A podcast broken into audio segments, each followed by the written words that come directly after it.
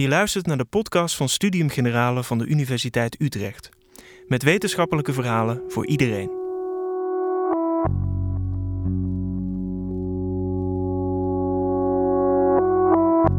Als bacteriën resistent worden tegen antibiotica, kan een ontstoken wond of een longinfectie dodelijk zijn. Toch worden antibiotica veel en soms gemakkelijk voorgeschreven. Britse onderzoekers schatten dat dit vanaf 2015 tot 10 miljoen sterfgevallen per jaar zal leiden. Volgens arts en microbioloog Mark Bonte wordt het gevaar overdreven. Waarom? Wie hebben er baat bij zulke doemscenario's?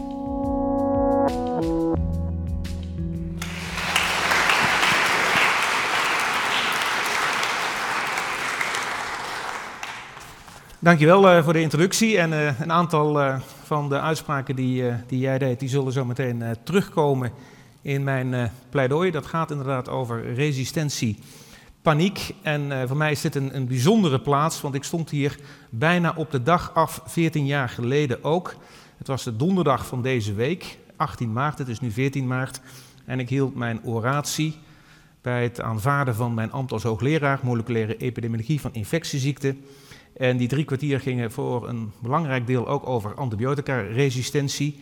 En ergens heb ik daar gezegd dat we eigenlijk onvoldoende informatie hebben waarmee we dat probleem voor patiënten in Nederland en daarbuiten kunnen kwantificeren. Wat betekent het nou in ziektelast, in doodsoorzaken en in kosten? En ik heb toen de uitspraak gedaan en die ziet u hier. Wij zullen de komende jaren de omvang van het resistentieprobleem kwantificeren. En als het nou eens allemaal erg meevalt, nou, dan gaan we gewoon maar door met ervoor te zorgen dat dat nog heel lang zo blijft.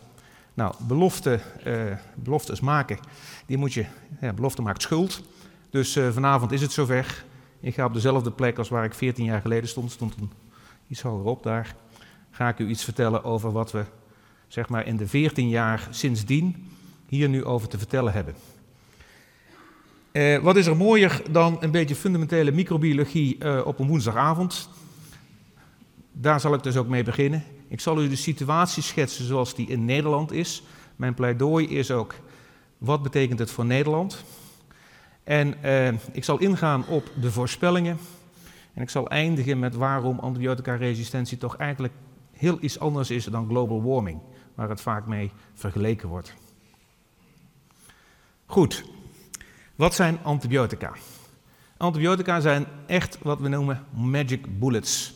De ontdekking daarvan, meer dan 100 jaar geleden, en Paul Ehrlich krijgt eigenlijk een beetje de eer daarvan, van, eh, heeft grote gevolgen gehad voor de geneeskunde en ook voor de mensheid.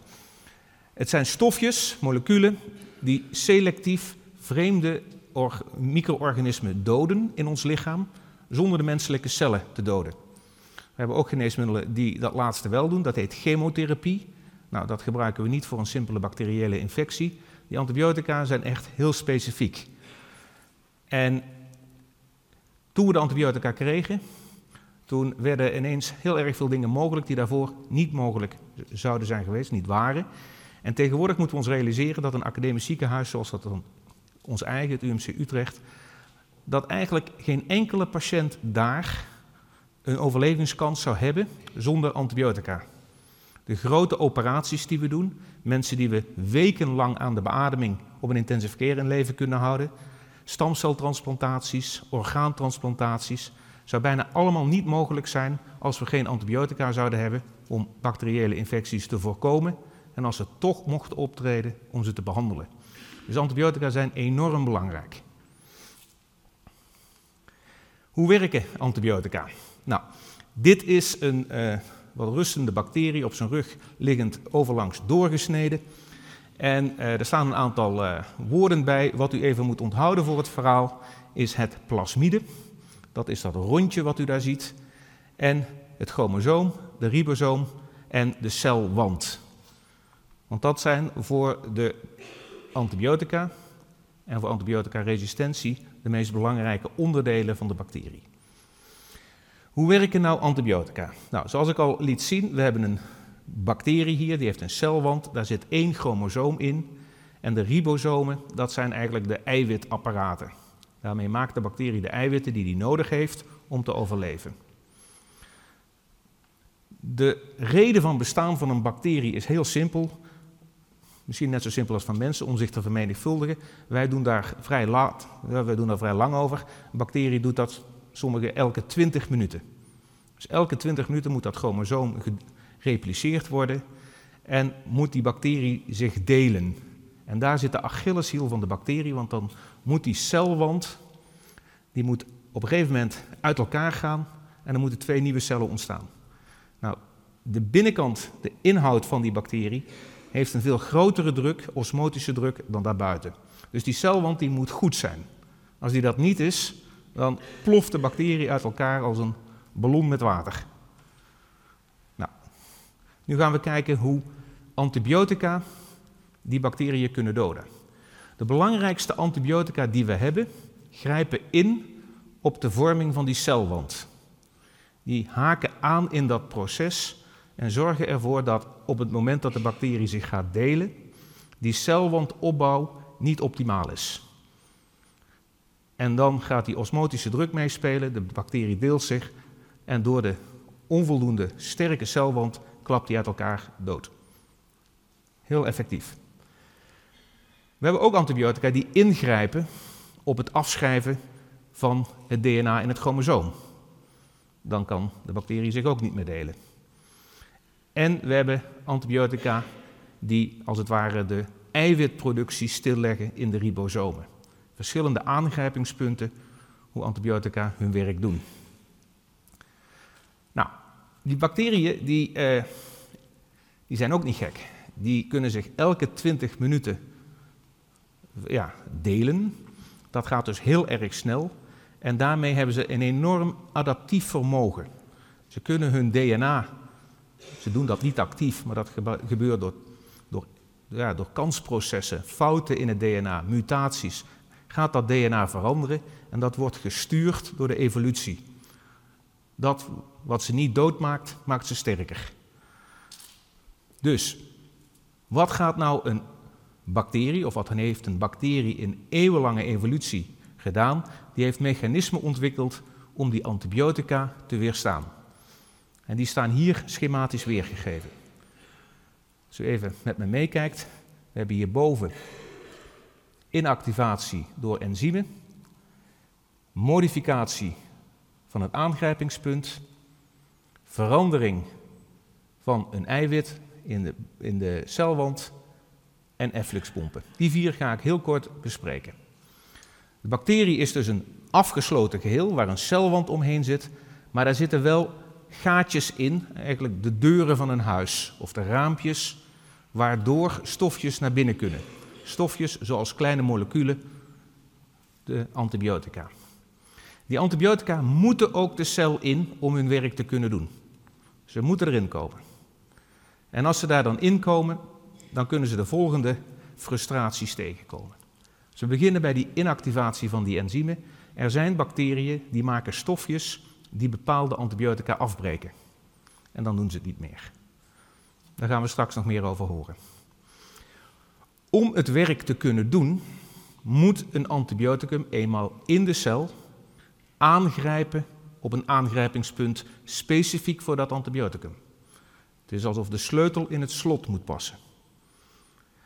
Als nou door een mutatie dat slot net iets verandert en het antibioticum niet meer precies in het slot past, dan werkt het niet meer.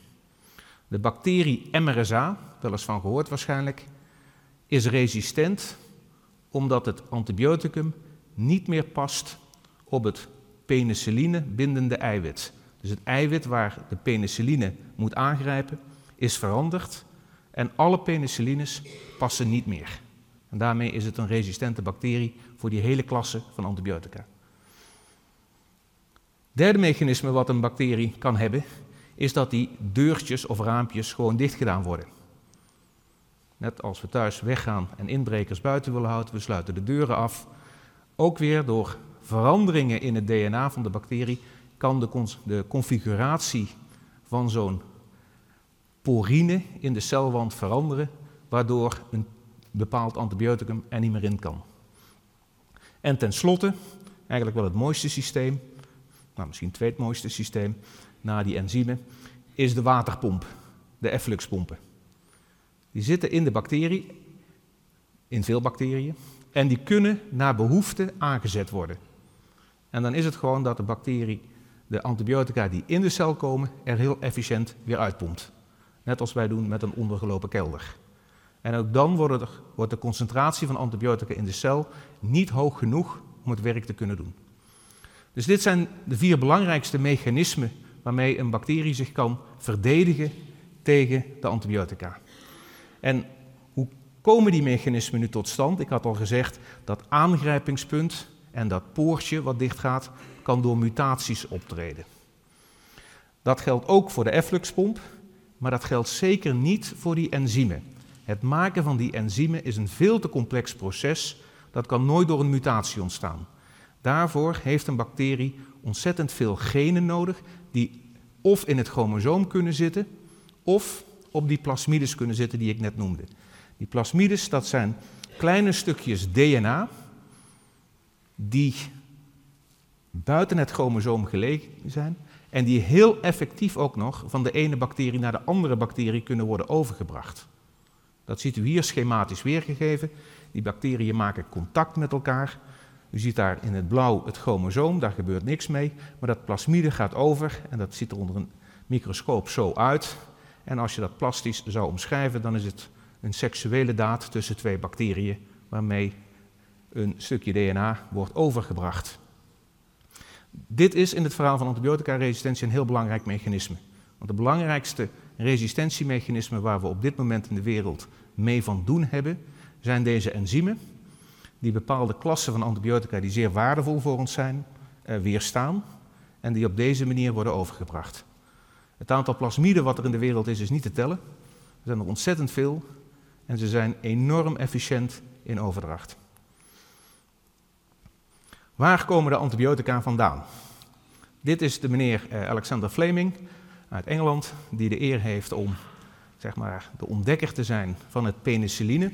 Het eerste antibioticum, eigenlijk niet eens het echt eerste antibioticum, wat bij de mensen werd toegepast. Zijn cruciale ontdekking deed hij in 1928. En dat is een mooi verhaal. Dat was in Engeland, waar het doorgaans niet zo warm is. En hij was een wat slordige microbioloog. Er waren in die tijd ook nog niet zoveel kwaliteitsmedewerkers op de laboratoria die elke avond gaan kijken of alles netjes opgeruimd is. Dus hij had zijn platen, die u ziet u daar rechts, zijn agarplaten, gewoon op tafel laten staan. Er was een lang weekend, paar dagen vrij en het was warm, waardoor de optimale condities ontstaan waren om van alles te laten groeien op die plaat. Na het weekend kwam hij terug en hij trof deze plaat aan met een hele grote witte plak daarop. Die ziet u daar. En dat herkennen we in het laboratorium meteen. Dat is contaminatie. Dat hoort daar niet te groeien. Dat is gewoon een schimmel die uit de lucht op die plaat gevallen is.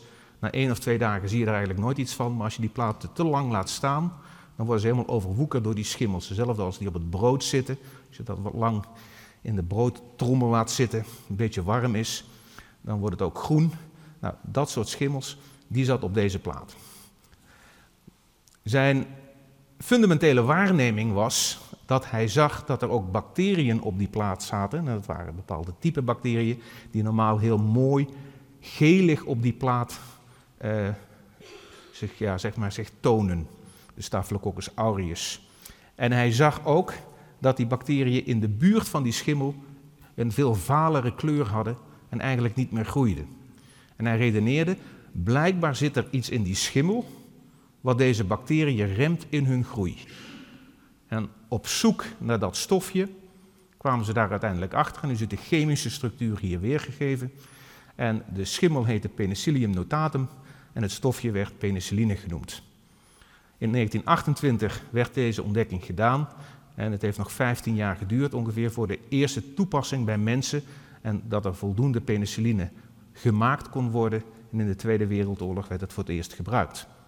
Nou, kenmerkend aan, deze, aan dit antibioticum is, en ik ben geen chemicus, maar dat is deze benzeenring, de beta-lactamring. Penicilline was het eerste antibioticum dat uh, deze structuur had. En gebaseerd op deze structuur, op deze ring, zijn heel veel andere antibiotica gemaakt.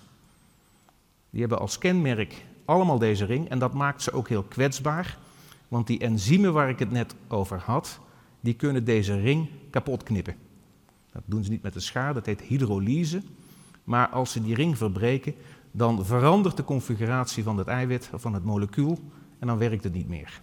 Dus dat is hoe die enzymen hun werk doen. Nou, die antibiotica die waren er dus al, die kwamen uit die schimmels. En we weten inmiddels dat bijna alle antibiotica die we hebben natuurproducten zijn die geproduceerd worden door schimmels en andere bacteriën. En dat is ook logisch. In de natuur moeten die micro-organismen, die er al veel langer zijn dan wij, met elkaar strijden om de voedselstoffen, de voedingsstoffen. En dat strijden wordt een stuk makkelijker als je je buurman om zeep helpt. Want dan is er meer voor jou. Dus die schimmels die maken die stofjes om die bacteriën uit de weg te ruimen. En die bacteriën, zoals eerder gezegd, zijn niet dom en die verdedigen zich. Die antibiotica die vinden we meestal in de natuur. Een belangrijke klasse antibiotica, cephalosporines, dat is zeg maar een type penicilline, werd in 1948 in een riool in Sardinië ontdekt. Vancomycine, een veelgebruikt antibioticum, werd in 1952 gevonden in een bodemmonster in de jungle van Borneo. Was een missionaris die zei, nou, ik stuur eens wat op naar huis. Naar een vriend, die werkte toevallig bij een farmaceutisch bedrijf, Eli Lilly. Die is dat in die bodemgrond wat testjes gaan doen op bacteriën en vond daar een stofje in. En dat werd bekend als vancomycine. En dat wordt nog steeds wereldwijd heel erg veel gebruikt als antibioticum. Dus antibiotica-resistentie is eigenlijk volledig natuurlijk, omdat ook antibiotica natuurlijke producten zijn. Micro-organismen ontwikkelen die antibiotica, zoals gezegd, om hun concurrenten voor voedsel en overleving te doden. En de bacteriën die daardoor getroffen worden, en ook andere micro-organismen trouwens, die ontwikkelen mechanismen om zich daartegen te beschermen. En dat is een normaal evolutionair proces. Die antibiotica-resistentie is ook heel oud. Uh, een van de consequenties van de global warming is dat permafrost gaat ontdooien, althans dat het zichtbaar wordt. En dan kun je allerlei leuke experimenten gaan doen.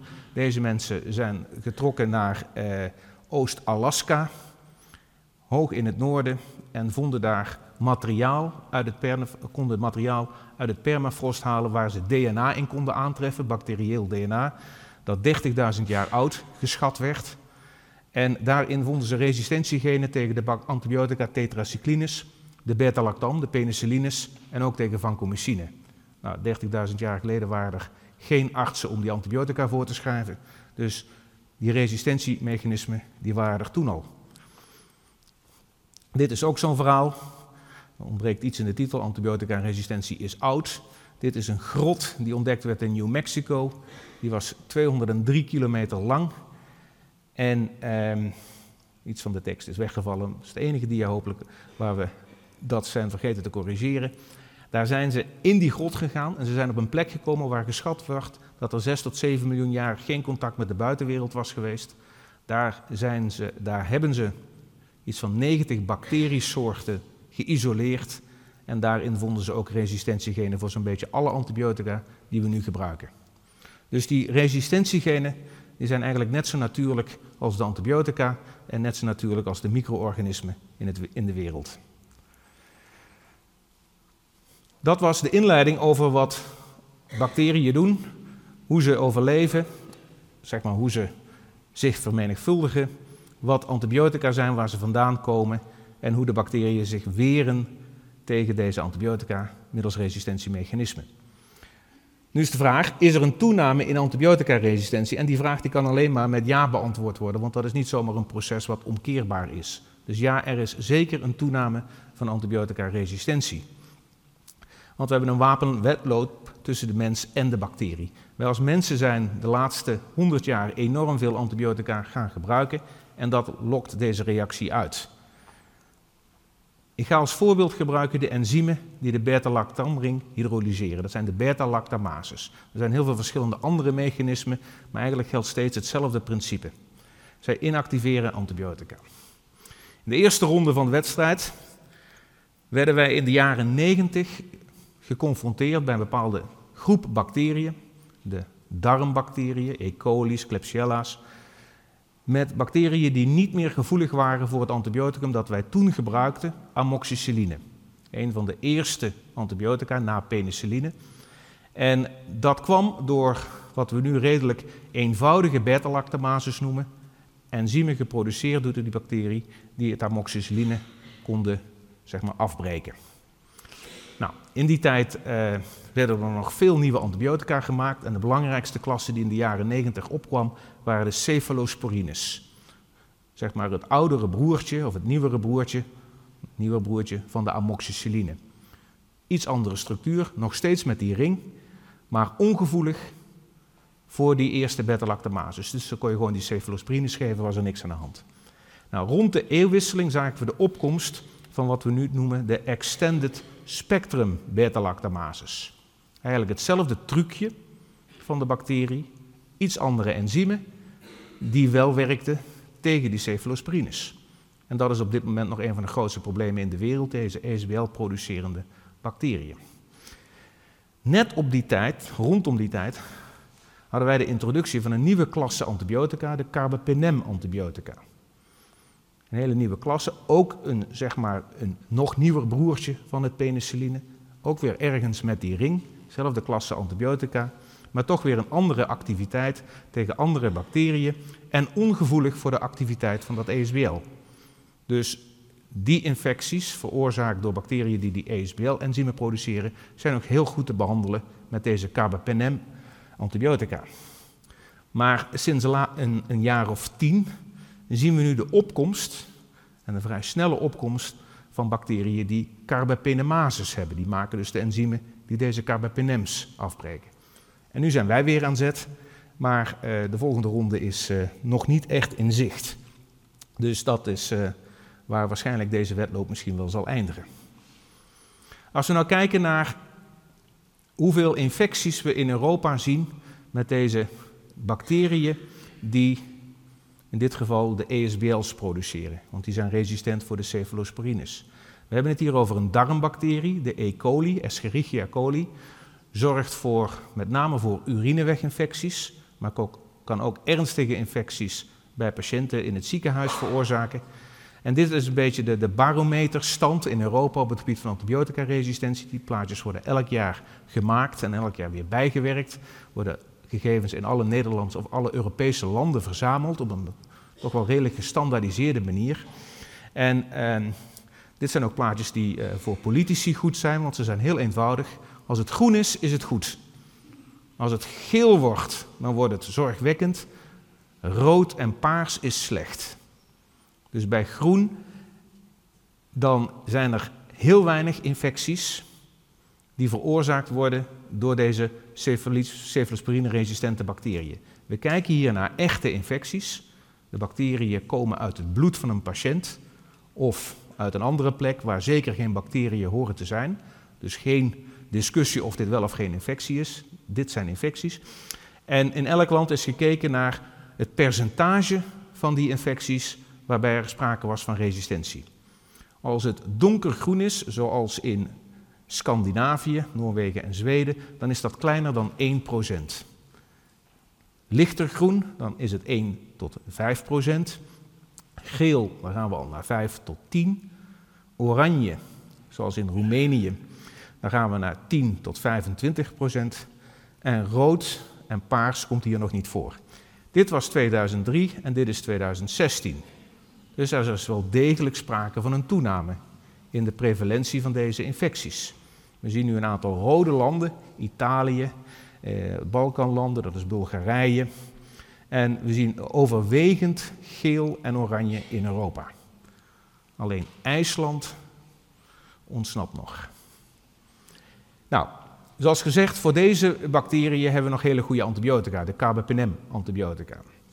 Dit is het plaatje van de Klebsiella pneumoniae, een andere gram-negatieve bacterie die doorgaans wat resistenter is, ook al van zichzelf, ongevoelig voor de carbapenems. Dat is hier weggevallen, maar het gaat hier om de carbapenem-resistentie. In 2006 was Europa nog overwegend groen.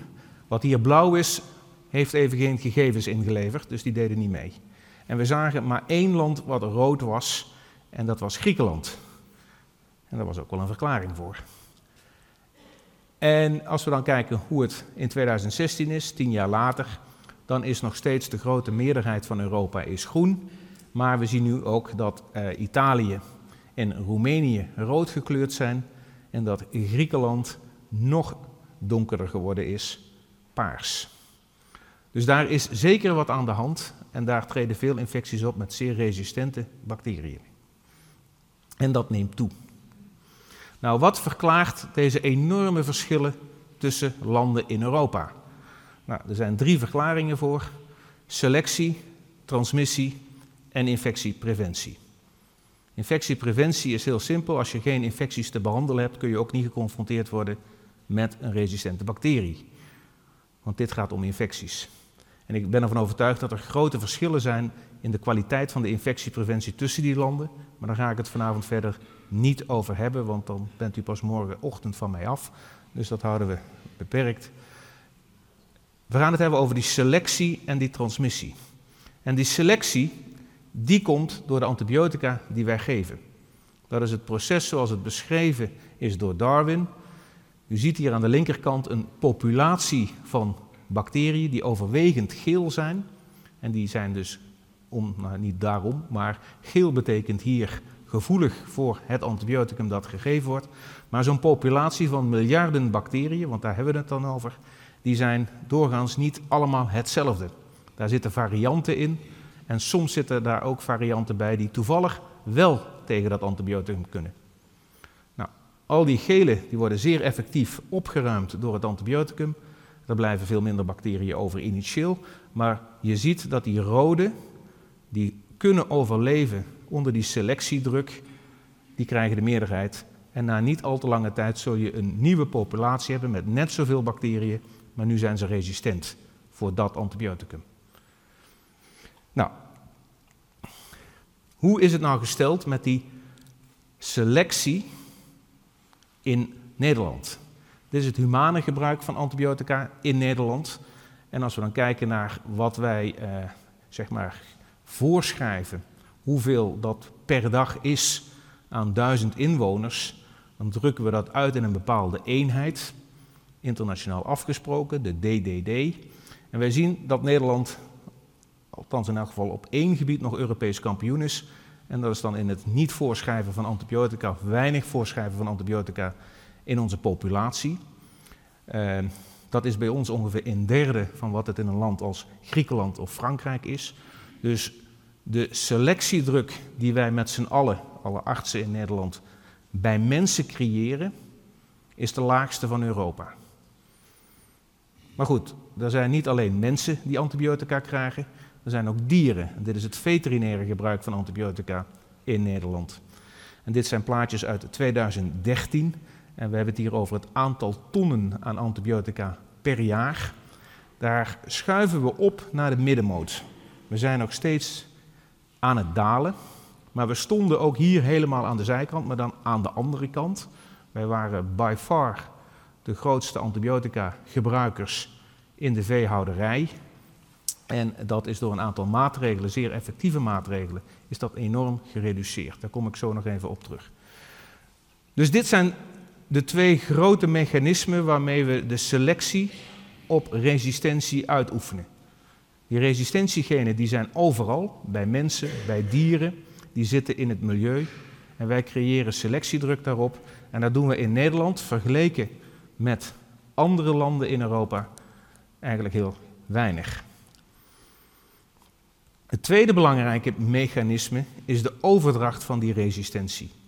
En dan vooral ook de overdracht van mens op mens of van dier op mens. En een belangrijk risico, een belangrijke risicoomgeving daarvoor is het ziekenhuis. Want daar is die selectiedruk heel erg hoog. Wij geven buiten het ziekenhuis eigenlijk heel weinig antibiotica, maar in het ziekenhuis geven we juist heel erg veel. Omdat wij hele zieke patiënten hebben en omdat wij, dat doen wij niet als microbiologen, maar onze chirurgen, onze hematologen doen verschrikkelijke dingen met die mensen. Althans, ze hebben hele erge ziektes die steeds ingrijpendere, in, meer ingrijpende behandelingen nodig hebben, waarvoor we steeds vaker antibiotica nodig hebben om de patiënt door de behandeling heen te helpen. Dus de antibiotica, de selectiedruk in het ziekenhuis is zeer hoog. En dat is dan ook de omgeving waar die transmissie makkelijk kan optreden. Want de bacteriën zitten overal. We kijken hier naar een patiënt die daar in bed ligt met IV-antibiotica aan het pompje. Deze patiënt zal, heeft een grote kans dat daar resistente bacteriën al geselecteerd zijn. En die zitten niet alleen opgesloten in die patiënt, die zitten ook op de huid van de patiënt. Dus elke keer als zo'n patiënt aangeraakt wordt of als de patiënt iets aanraakt, is er een mogelijkheid dat resistente bacteriën, zeg maar, of aan iemand of aan iets worden overgedragen. En dat kunnen dus de medewerkers in het ziekenhuis zijn, maar dat kunnen ook zeg maar, alle materialen rondom de patiënt zijn. Notoir uh, ja, berucht zijn de afstandsbedieningen van de tv's op deze kamers. Die worden meestal vergeten, maar die zijn uh, vaak besmet met resistente bacteriën. En ook al het materiaal wat er gebruikt wordt rondom zo'n patiënt, de bloeddrukmeter, uh, de computer, uh, de stethoscoop van de artsen. En al die overdrachten van een resistente bacterie van een patiënt naar iemand anders of iets anders kan vervolgens weer leiden tot een volgend contact van overdracht naar een patiënt die die bacterie toevallig nog niet had. En op die manier zien we in ziekenhuizen dat er overdracht van resistente bacteriën plaatsvindt. U kon vandaag in de krant zien dat er in het VU Medisch Centrum een uitbraak is van een bepaalde resistente bacterie. Nou, de kans is vrij groot. Het was op een, ook nog in een OK, op een operatiekamer. Nou, daar zal echt wel ja, in een van die honderden of duizenden mogelijkheden per dag die er in een ziekenhuis zijn, dat dit kan gebeuren, is dat dus een keer misgegaan. Dat zien we in Nederlandse ziekenhuizen regelmatig. Doorgaans hebben we dat heel snel in de gaten. En doorgaans zijn de maatregelen die we dan treffen ook heel efficiënt om het weer onder controle te krijgen. En dat zal hier ook wel gaan gebeuren, ben ik van overtuigd. Dus dit is wat er in het ziekenhuis kan gebeuren. Maar de wereld van antibioticaresistentie is veel groter dan dat. Nu is het ziekenhuis, is dat kleine huisje daar linksboven. Maar vanuit het ziekenhuis gaan mensen met resistente bacteriën weer naar huis. Die komen in de populatie terecht, noemen we dat. Die kunnen vandaaruit ook weer terugkomen in het ziekenhuis. Soms hebben ze de resistente bacteriën dan nog. Vaak zijn ze hem alweer kwijtgeraakt omdat de gezonde flora het als het ware weer heeft overgenomen. Hetzelfde zien we gebeuren in de dierhouderij waar selectie optreedt. En dan kan er natuurlijk resistentieoverdracht plaatsvinden tussen dieren en mensen. Het zij door direct contact met dieren, het zij door het eten van vlees of groenten, het zij dat deze bacteriën vanuit dat dierlijk reservoir in het milieu terechtkomen en bijvoorbeeld via het drinkwater weer bij ons terechtkomen. Al die mogelijkheden bestaan. De vraag is alleen, hoe belangrijk zijn ze en hoe vaak gebeurt dat nou? Nou, als we nou kijken naar transmissie van resistentie tussen mens en dier, en je zou als wetenschapper moeten denken aan een groot experiment. Wat zou dan het ideale laboratorium zijn om dat experiment te doen? Je zoekt een land met heel erg veel mensen. Bijvoorbeeld dit land met 17 miljoen mensen, dat zijn er 400 per vierkante kilometer. Dat is alleen minder dan in Bangladesh, Taiwan en Zuid-Korea. Het andere wat je wil hebben, en dan wil je eigenlijk zo'n land hebben waar zo weinig mogelijk antibiotica gebruikt wordt bij die mensen. Nou, dat zijn wij. Daarnaast wil je graag een land hebben met ontzettend veel dieren, waar heel veel antibiotica bij gebruikt wordt. Nou, in dit land hebben we op diezelfde vierkante kilometer nog 1000 kippen, 290 varkens, 25 kalveren, 25 schapen en 74 koeien. Nou, dat is ons land. En daar hebben we een interessante paradox. Want we hadden natuurlijk, en we hebben nog steeds, de laagste resistentie bij mensen, terwijl we het hoogste antibiotica gebruik hadden bij dieren. En we hadden de meeste dieren per vierkante kilometer van Europa. En in die dieren hadden we ook behoorlijk wat resistentie. En op ons vlees kunnen we ook resistentie aantonen, resistente bacteriën. En een jaar of zeven, acht geleden was er heel veel te doen over de ESBL-enzymen die van kippen naar patiënten gingen. En dat heeft ertoe geleid dat eh, onze minister van VWS, minister Schippers, toen gezegd heeft dat antibiotica gebruik bij de dieren, dat moet uit voorzorgsprincipe, want we hadden dit risico niet gekwantificeerd, hadden we nog onvoldoende gegevens voor, dat antibiotica gebruik moet omlaag. En dat is met 70% gereduceerd, dat ziet u op die linker eh, grafiek. Daar gaat dat omlaag. En hier kunt u ook nog zien bij welke dieren dat vooral gebeurd is. Nou, dat is vooral bij die oranje dieren gebeurd. En dat is het pluimvee. Dus precies in de sector waar we vonden dat het nodig was. Dat is een groot natuurlijk experiment. Want we hebben dus in één sector het antibiotica gebruik enorm gereduceerd. Maar als we kijken hoe vaak deze bacteriën bij mensen voorkomen, dat is dezelfde manier weergegeven, alleen met andere kleurtjes en op een andere wijze, althans dezelfde manier gemeten als in die landkaartjes. Dit is het aantal, proportie van het aantal infecties waarbij de E. coli-bacterie resistent is voor de cephalosporines. Dit is over een periode van 2010 tot 2017 in een groot aantal Nederlandse ziekenhuizen gemeten. En dan zien we dat in die periode dat het antibiotica-gebruik in de veehouderij met 70% omlaag ging, dat we daarvan eigenlijk geen noemenswaardige effecten gezien hebben bij de resistentie bij mensen. Dit is prevalentie, is niet per se incidentie, maar ook de incidentiecijfers zijn niet echt veranderd. Dus daarmee wil ik overigens voor alle duidelijkheid niet zeggen dat ik dat geen goed idee vond dat die de antibiotica gebruik bij dieren omlaag is gebracht. Maar het heeft helaas niet geresulteerd in een afname van resistentie bij mensen. Die is eigenlijk heel stabiel gebleven de laatste tien jaar.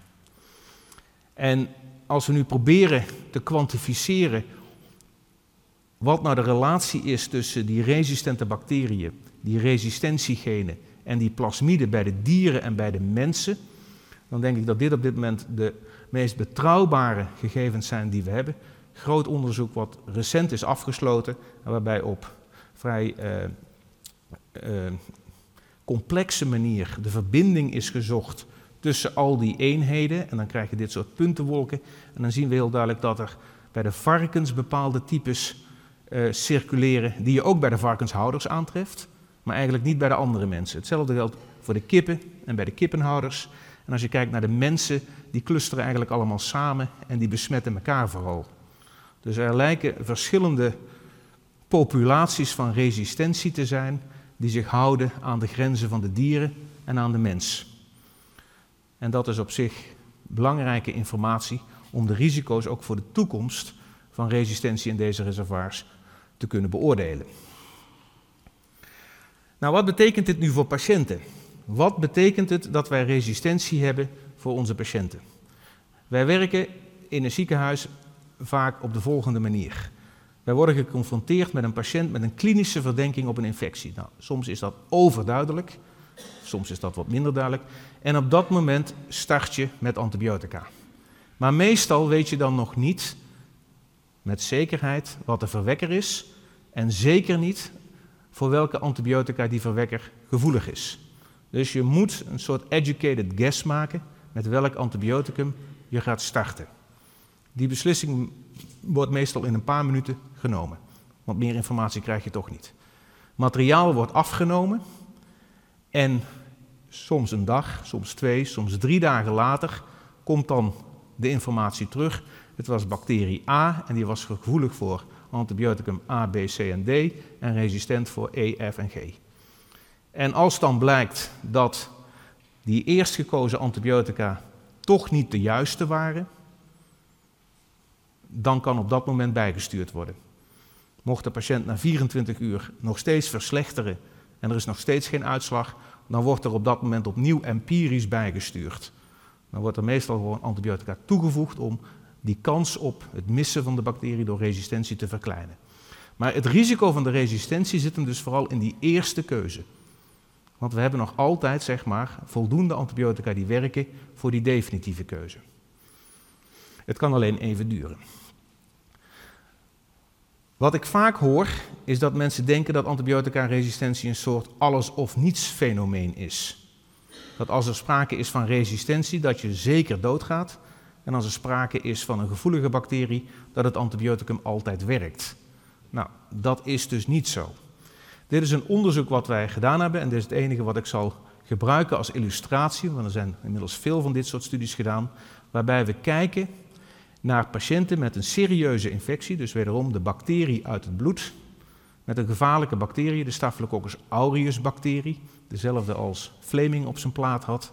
En die kennen we in twee soorten voor dit verhaal. De MRSA, dat is de resistente bacterie, resistent voor de belangrijkste klasse van antibiotica die we hebben en waarschijnlijk de beste klasse voor deze bacterie. En de MSSA, die is daar gevoelig voor. Wat we in dit onderzoek gedaan hebben in negen ziekenhuizen in Europa, we hebben alle patiënten die zo'n infectie hadden met een Staphylococcus aureus in het bloed gedurende één maand bestudeerd en zoveel mogelijk informatie verzameld. Dat waren in totaal 334 episodes van infectie. En de eerste vraag die we stelden, wat bepaalt nu het risico, wat bepaalt nu, wat is de grootste risicofactor, dat deze patiënt initieel niet het juiste antibioticum krijgt? Dus dat is in geval van resistentie een antibioticum wat niet voor de resistente bacterie werkt.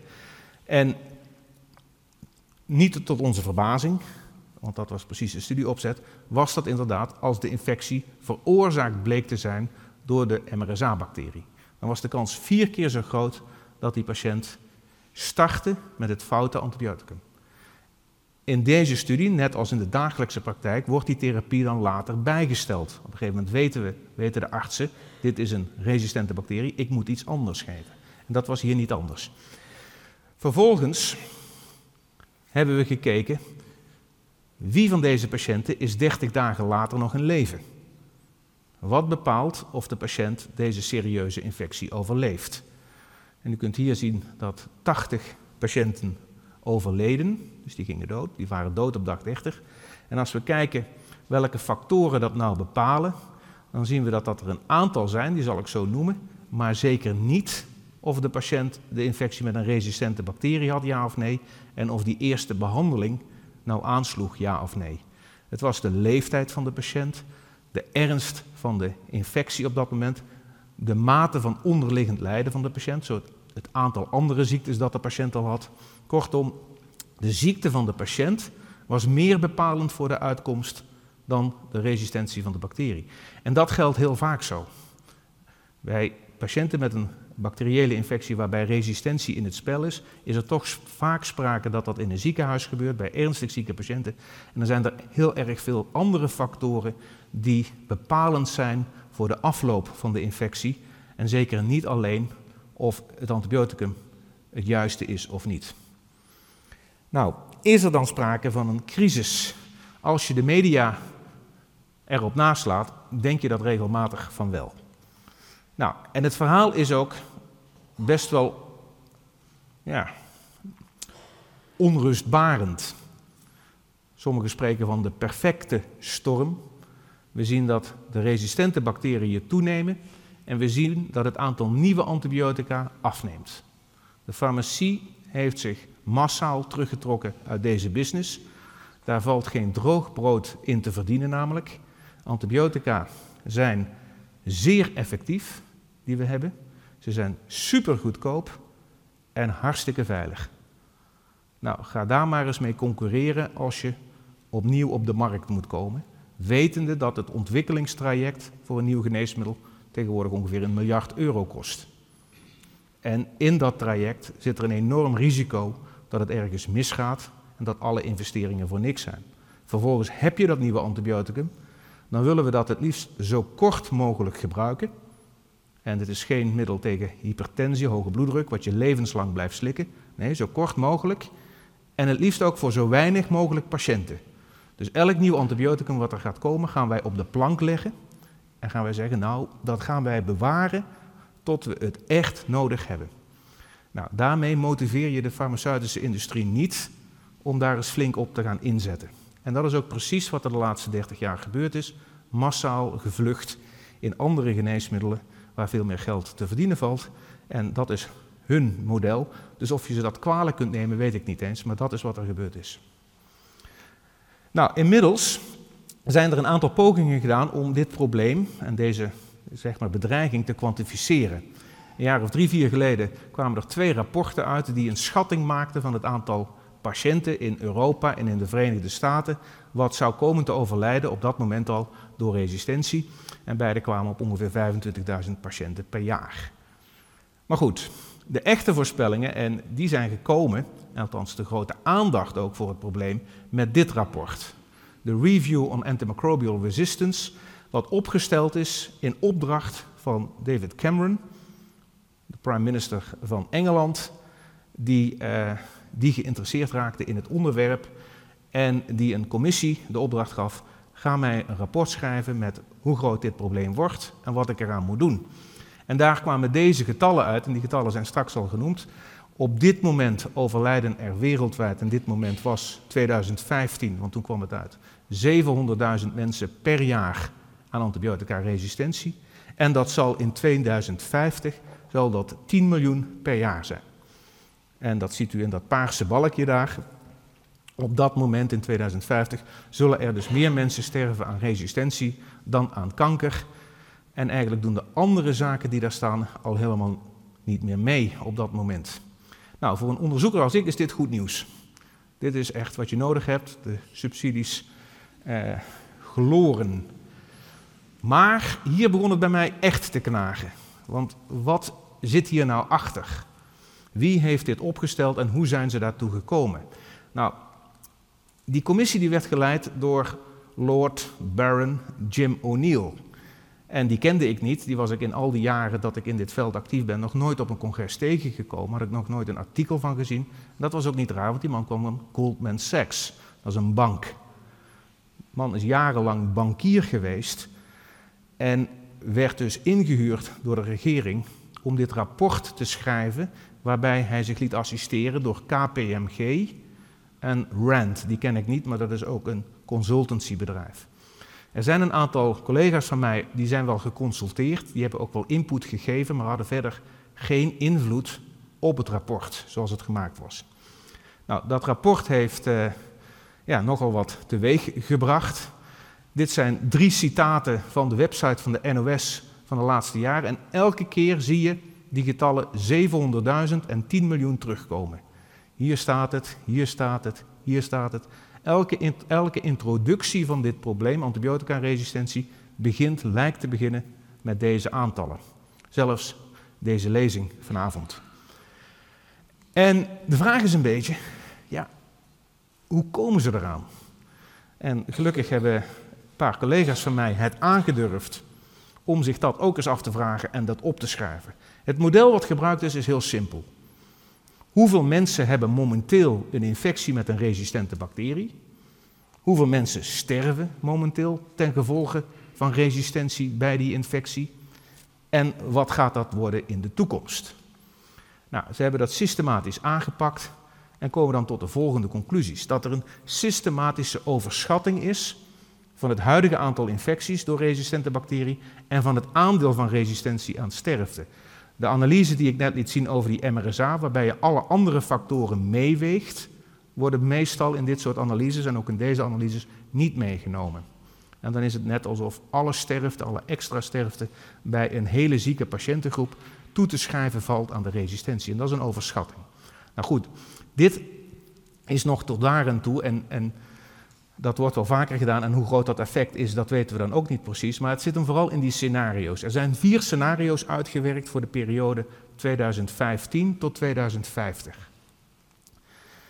Twee van die scenario's gaan uit van een absolute toename in het aantal infecties veroorzaakt door resistente bacterie op 1 januari 2015, dus met onmiddellijke ingang, van 40% of 100%.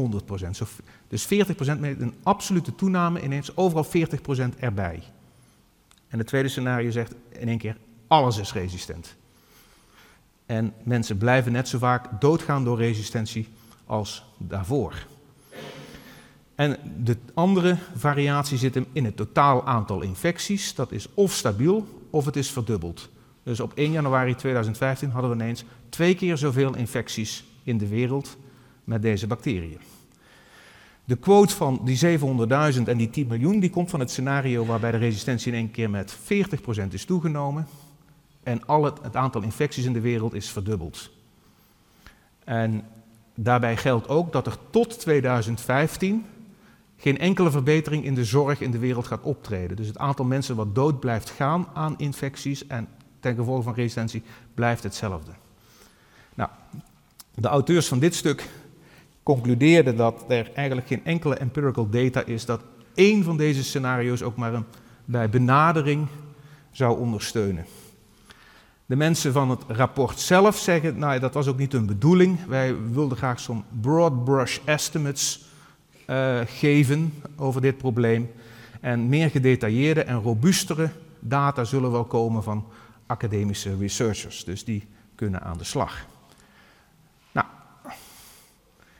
wat wel academisch was bij deze onderzoekers is op de, manier waarop ze hun gegevens gepresenteerd hebben.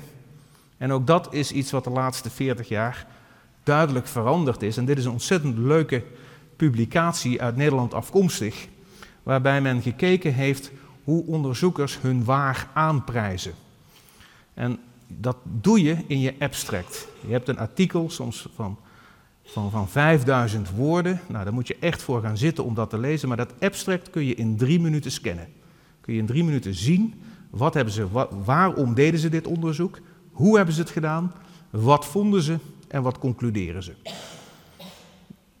Ik denk dat 95% van de mensen het artikel niet leest. Misschien 5% het abstract wel. En van die 5% die het abstract lezen, waarschijnlijk 95% alleen die conclusie. Dus die conclusie, dat is, daar vang je de aandacht mee. Dus daar moet het staan. En deze onderzoekers hebben onderzocht wat voor type woorden er in die conclusie staan. En die hebben ze onderverdeeld, en u kunt dit niet lezen, maar dat ga ik voor u voorlezen. Positieve woorden, negatieve woorden of neutrale woorden. En positieve woorden zijn woorden als amazing, assuring, astonishing, bright, enormous, excellent, groundbreaking, innovative, inspiring, inventive, phenomenal, promising, remarkable, spectacular, unique en unprecedented. Nou, wie droomt er niet van een onderzoek waarbij je kunt zeggen: dit is wat er bij mij uitkwam? Nou, als je dan gaat kijken met hoe vaak die woorden voorkwamen over een periode van 40 jaar, dan staat dat in dit grafiekje. Nou, en dan zou je zeggen, nou, sommige journals, dat zijn de high impact journals, die doen dat niet die staan dat niet toe. Nou, wel hoor. U ziet dus een soort exponentiële groei van de overtreffende trap van wat er gevonden is. Negatief soms ook, maar veel minder. En de neutrale en de random words, die ze ook ter controle hadden meegenomen, dus keurig opgezet onderzoek, bleven over al die jaren hetzelfde. Dus wetenschappers lijken wel een soort tweedehands autoverkopers geworden. Want dat er nou zoveel meer doorbraken zijn gekomen, dat is ook weer niet waar. Er zijn alleen heel erg veel meer publicaties gekomen, waarbij we ook een soort competitie met elkaar, net als bacteriën en antibiotica, van hoe komen we nog onder de aandacht, hoe krijgen we onze waar nog verkocht. En dit was een interview wat ik gisteren toevallig las van een inmiddels bijna 90-jarige criticaster die schrijft: De statistiek wordt niet gebruikt om de eigen bevindingen kritisch te testen, maar om die op een zo mooi mogelijke manier te presenteren. En dat is, ik zit nu 25 jaar in dit vak, dit is echt wat er gebeurt. En blijkbaar hebben wij onderzoekers dat nodig om in deze jungle te overleven. Wij moeten fondsen binnenhalen, wij moeten onze groepen in stand houden, wij moeten opvallen en we moeten dingen beloven, anders lukt dat niet. Hoe je dat doet, dat is een truc. En dit is een fenomenale website, die heet Calling Bullshit. Sorry voor het woord, maar het is een serieuze website en die gaat precies daarover. En dit zijn geen uh, grappenmakers, dit zijn serieuze wetenschappers. Eén daarvan ken ik ook persoonlijk en die heeft fenomenaal goed onderzoek gedaan, wetenschap bedreven. En zij laten hier op een aantal vlakken precies zien hoe je met data dat kunt doen wat ik u net vertelde. Je waar aanprijzen, het veel mooier voorstellen dan het is en toch eigenlijk een loopje nemen met wat er nou werkelijk gevonden is. Nou, Dus dat speelt nu ook bij antibiotica-resistentie. Enerzijds hebben we zeker een probleem in deze wereld. Aan de andere zijde hebben we ook een ander probleem in deze wereld. Is dat wij hoe, hoe wij onze wetenschap presenteren en hoe we daarmee omgaan. En antibiotica-resistentie wordt nu vaak vergeleken met global warming. En dit is een, een, een plaat die ik zag waarbij nog genoemd werd de overeenkomsten, maar ook de verschillen. En het verschil zou zijn dat unlike the global warming, antibiotic resistance is not well recognized among outsiders. Dan denken ze vaak aan politici. Nou, dat probleem bestaat niet meer. Door dat rapport van O'Neill is antibiotica-resistentie torenhoog op de politieke agenda gekomen. Dit zijn alle economische wereldtoppen, de World Economic Forum begint het mee, de G20, de G7, zelfs de Verenigde Naties hebben allemaal statements uitgebracht over antibiotica-resistentie als probleem en dat er iets aan moet gaan gebeuren. En er is ook behoorlijk wat geld gemobiliseerd om tot nieuwe antibiotica te komen. We hebben hier te maken met een, een tragedy of commons. Dat hebben we wel gemeen met de global warming. We hebben een goed, de antibiotica, maar daar willen we graag zoveel mogelijk van gebruiken. Maar we weten ook als we daar heel veel van gebruiken, net als we te veel schapen of koeien in de wei zetten, dan vreten we de wei kaal en blijven we uiteindelijk met lege handen over. Dat is net als met visserij, dat is met de olie, allemaal eigenlijk hetzelfde. En dat geldt voor antibiotica ook. Maar er is wel een ander verschil met de global warming. Ik begrijp dat het dit weekend weer min 7 wordt door de koude wind uit Siberië. Die kunnen wij aan de grens niet tegenhouden. Dus het weer kunnen wij aan de grens niet stoppen. Er wordt vaak gezegd dat bacteriën ook geen grenzen kennen, dat klopt. Maar bacteriën komen niet binnengewandeld, die komen met iets. En dat zijn of mensen of dieren of eten. En dat kunnen wij controleren, dat kunnen we monitoren, daar kunnen we surveillance op toepassen en dat kunnen we in de gaten houden. En dat is ook de reden dat wij als Nederland in al die landen om ons heen die veel meer resistentie hebben in hun ziekenhuizen, dat wij het zo lang droog hebben kunnen houden in onze ziekenhuizen. En ik ben er echt niet pessimistisch over dat wij dat nog heel lang kunnen. Dus wat dat betreft, crisis what crisis, er is een crisis in de wereld, maar wij moeten onze Nederlandse patiënten niet wijsmaken dat het in onze ziekenhuizen op dit moment vanwege resistentie onveilig is of dat in de toekomst, in de nabije toekomst, operaties niet meer uitgevoerd kunnen worden, of dat iedereen kan doodgaan aan een simpele longontsteking. Dat kan nog steeds. En dat kon 100 jaar geleden en dat kan over 100 jaar geleden, over 100 jaar ook nog. Want antibiotica zijn niet altijd levensreddend.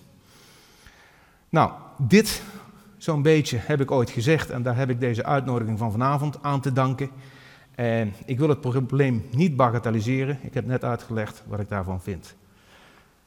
Om duidelijk te maken waarom Nederland anders is dan de rest van de wereld, is dat ons ziekenhuis, onze ziekenhuizen zien er ongeveer zo uit. En dan kun je met een gerust hart kun je een koning, een staatssecretaris en een minister ontvangen zonder enig risico. Veel andere landen zien ziekenhuizen er zo uit. En dan kunt u zich voorstellen dat het daar met de hygiëne en met de verspreiding van resistentie anders gesteld is dan bij ons. Zo ziet de moderne veehouderij eruit. Zo doen ze dat in het buitenland. Ook dat is anders. Zo wonen wij, althans sommigen, en zo wonen ze in het buitenland. Dus wij zijn anders. Eh, ook wij zien af en toe resistentie. Er is geen enkele reden voor resistentiepaniek in Nederland. En ik denk wat we nu moeten doen is de blik niet meer zozeer intern richten, maar ervoor zorgen dat de enorme kennis die wij op dit dossier hebben bruikbaar wordt en ten dienste komt van die landen die daar misschien in de toekomst heel veel voordeel van zouden kunnen hebben. En daarmee wou ik eindigen.